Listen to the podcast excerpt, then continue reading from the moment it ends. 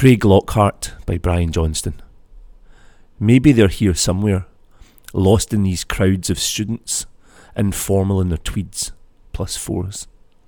Sassoon the elder, Sunday golfer, Owen, bookish, gangly, pale, mingling with the queue for the refectory, snatching nervously at fags, ignoring notices forbidding all those here to smoke.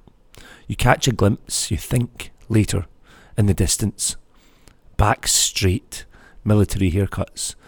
Turning down a corridor, you glance along, but they're not there.